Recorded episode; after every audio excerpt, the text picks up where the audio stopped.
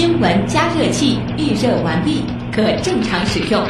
潮流分析仪正在筛选可用素材。IT 离心机已将样品分离，结果分析中。知识对撞机过载冷却中，即将进行下一次充能。一切准备就绪，可以开始实验。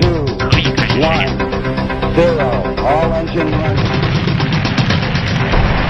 新闻实验室。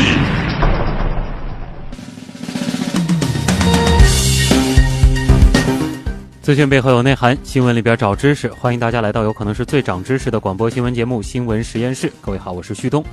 今天的新闻实验室马上就要开工了。首先呢，还是来看一下天象和天气啊。月相呢，今天晚上是在残月阶段了。除此之外呢，天空当中倒没有其他特别有意思的天象发生。天气方面呢，上海中心气象台在今天傍晚发布的气象预报显示，今天多云到阴，南部地区有短时阵雨，明天夜里开始阴有阵雨，北到东风四到五级。长江口区阵风有六级，明天最高温度二十一度，最低温度十六度。今天最高温度二十七点二度，最低温度十八点二度。今天我们会来关注这样一个话题，因为今天是世界帕金森病日，很多朋友也许不知道啊，除了手抖之外，抑郁等情绪障碍也是帕金森病的重要症状。此外呢，社会上曾经流传着像是吸烟可以防治帕金森病的说法，似乎并不是空穴来风。这个到底又是为什么呢？稍后的知识对撞机，我们将会开启九零九瑞金医学小课堂的第十七讲，我们会邀请神经内科医生带我们从生活方式看帕金森病。欢迎大家下载阿基米德，搜索并关注新闻实验室节目社区。在社区当中，大家是可以边听节目边和我们互动。而接下来呢，首先进入的是 IT 离心机。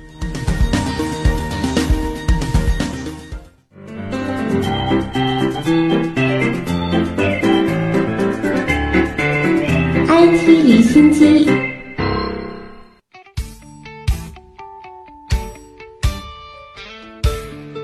IT 离心机，一起来关注科技热点。位于武汉中国光谷的国家存储器基地项目芯片生产机台今天正式进场安装，这标志着国家存储器基地从厂房建设阶段进入量产准备阶段。我国首批拥有完全自主知识产权的三十二层三维 NAND 闪存芯片将于年内量产，从而填补我国主流存储器领域空白。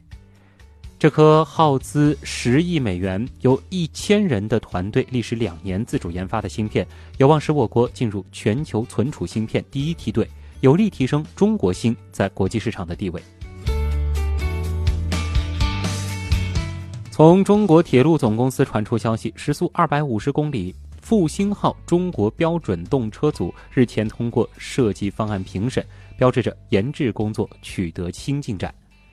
中国铁路总公司有关部门负责人介绍说，去年研制成功并且运营时速三百五十公里复兴号中国标准动车组，在此基础之上呢，铁路总公司以中国铁路运输和服务需求为导向，加强顶层设计，持续完善复兴号动车组家族体系，有利于保持我国动车组技术领跑世界，有利于进一步塑造中国铁路品牌形象，助力中国高铁走出去。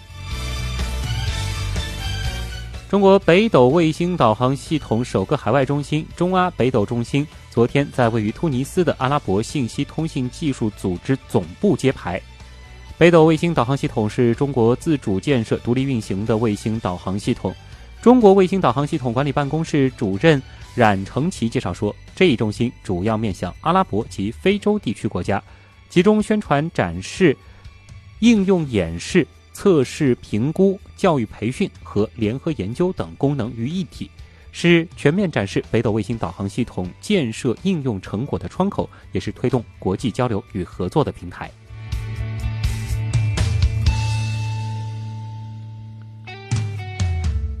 继续来关注 IT 产业方面的消息。根据澎湃新闻的消息，微信 QQ 在互联网短视频整治期间，暂停短视频 App 外链直接播放功能。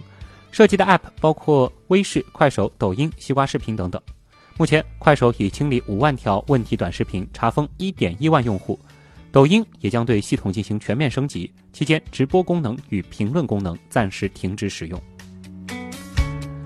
而有网友今天发现抖音的评论全部消失了，对此抖音方面表示将对系统进行全面升级，期间直播功能与评论功能暂时停止使用，升级完毕后会再次开通。这是继昨天宣布在本周上线抖音反沉迷系统后的又一次整改进展。美团和滴滴的战争从打车进一步延伸到外卖领域了，战火呢也是从上海烧到了无锡。近日，无锡市工商局收到商户投诉，商家在滴滴外卖上线餐饮服务后，被美团和饿了么平台强制下线。经调查，初步确认相关外卖平台存在不正当竞争和垄断经营行为。无锡市工商局要求相关外卖平台立即停止涉嫌不正当竞争和垄断的违法行为，并对经营行为自查自纠。而在昨天，滴滴外卖宣称在九天内成为无锡市场份额第一的外卖平台。美团随后发文嘲讽滴滴：“你又不是个演员。”美团外卖无锡市场稳居第一。与此同时，交战双方再次开启了烧钱补贴模式。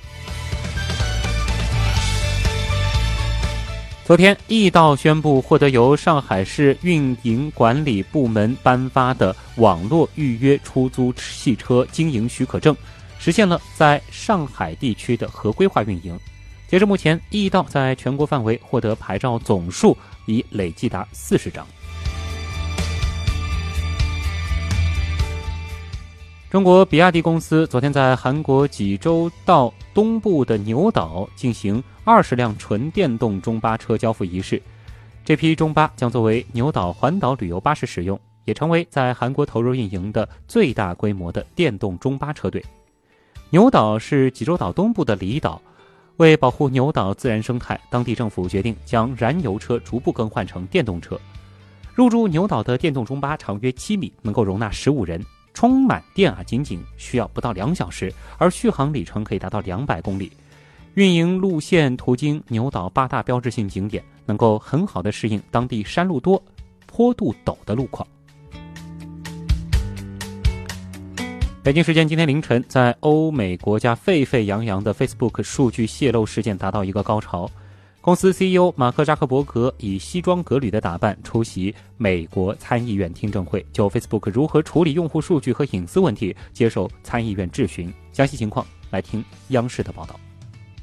美国国会参议院司法委员会主要就用户隐私保护、网络不实信息、仇恨言论管理、商业和政治广告投放、脸书运营模式等方面进行了提问。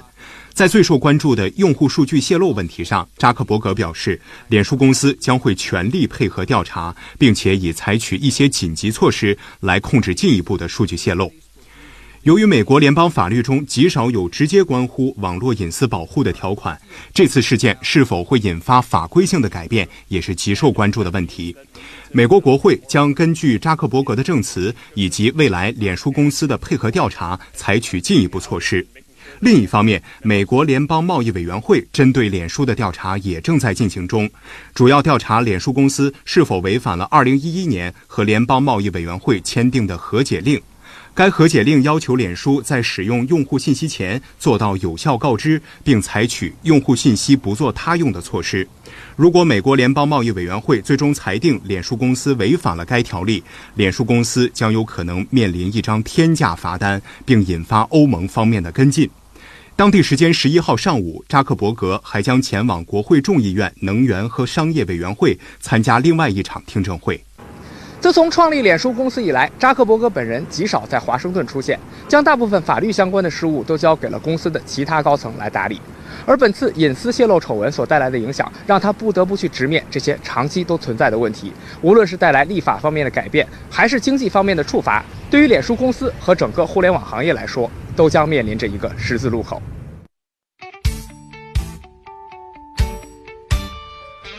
继续来关注啊，美国轿车软件 Uber 的用户不久之后或许可以通过它来租用单车了。据了解，Uber 已经收购美国共享单车企业 Jump，并且考虑将 Jump 单车推向全球。相关的数据显示，共享单车市场以每年大约百分之二十的速度增长着，到二零二零年，共享单车市场规模有望达到三十六亿欧元到五十三亿欧元。此外呢，Uber 上周把公司在东南亚的业务出售给了当地竞争对手 Grab 公司，在这项交易当中，Uber 是得到了百分之二十七点五的 Grab 公司股份。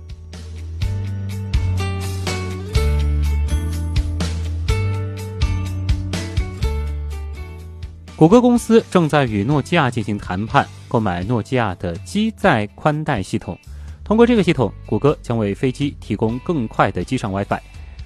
诺基亚于去年年底宣布了旗下空对地连接网络技术，网络速度比机上互联网公司 Gogo 的速度更快。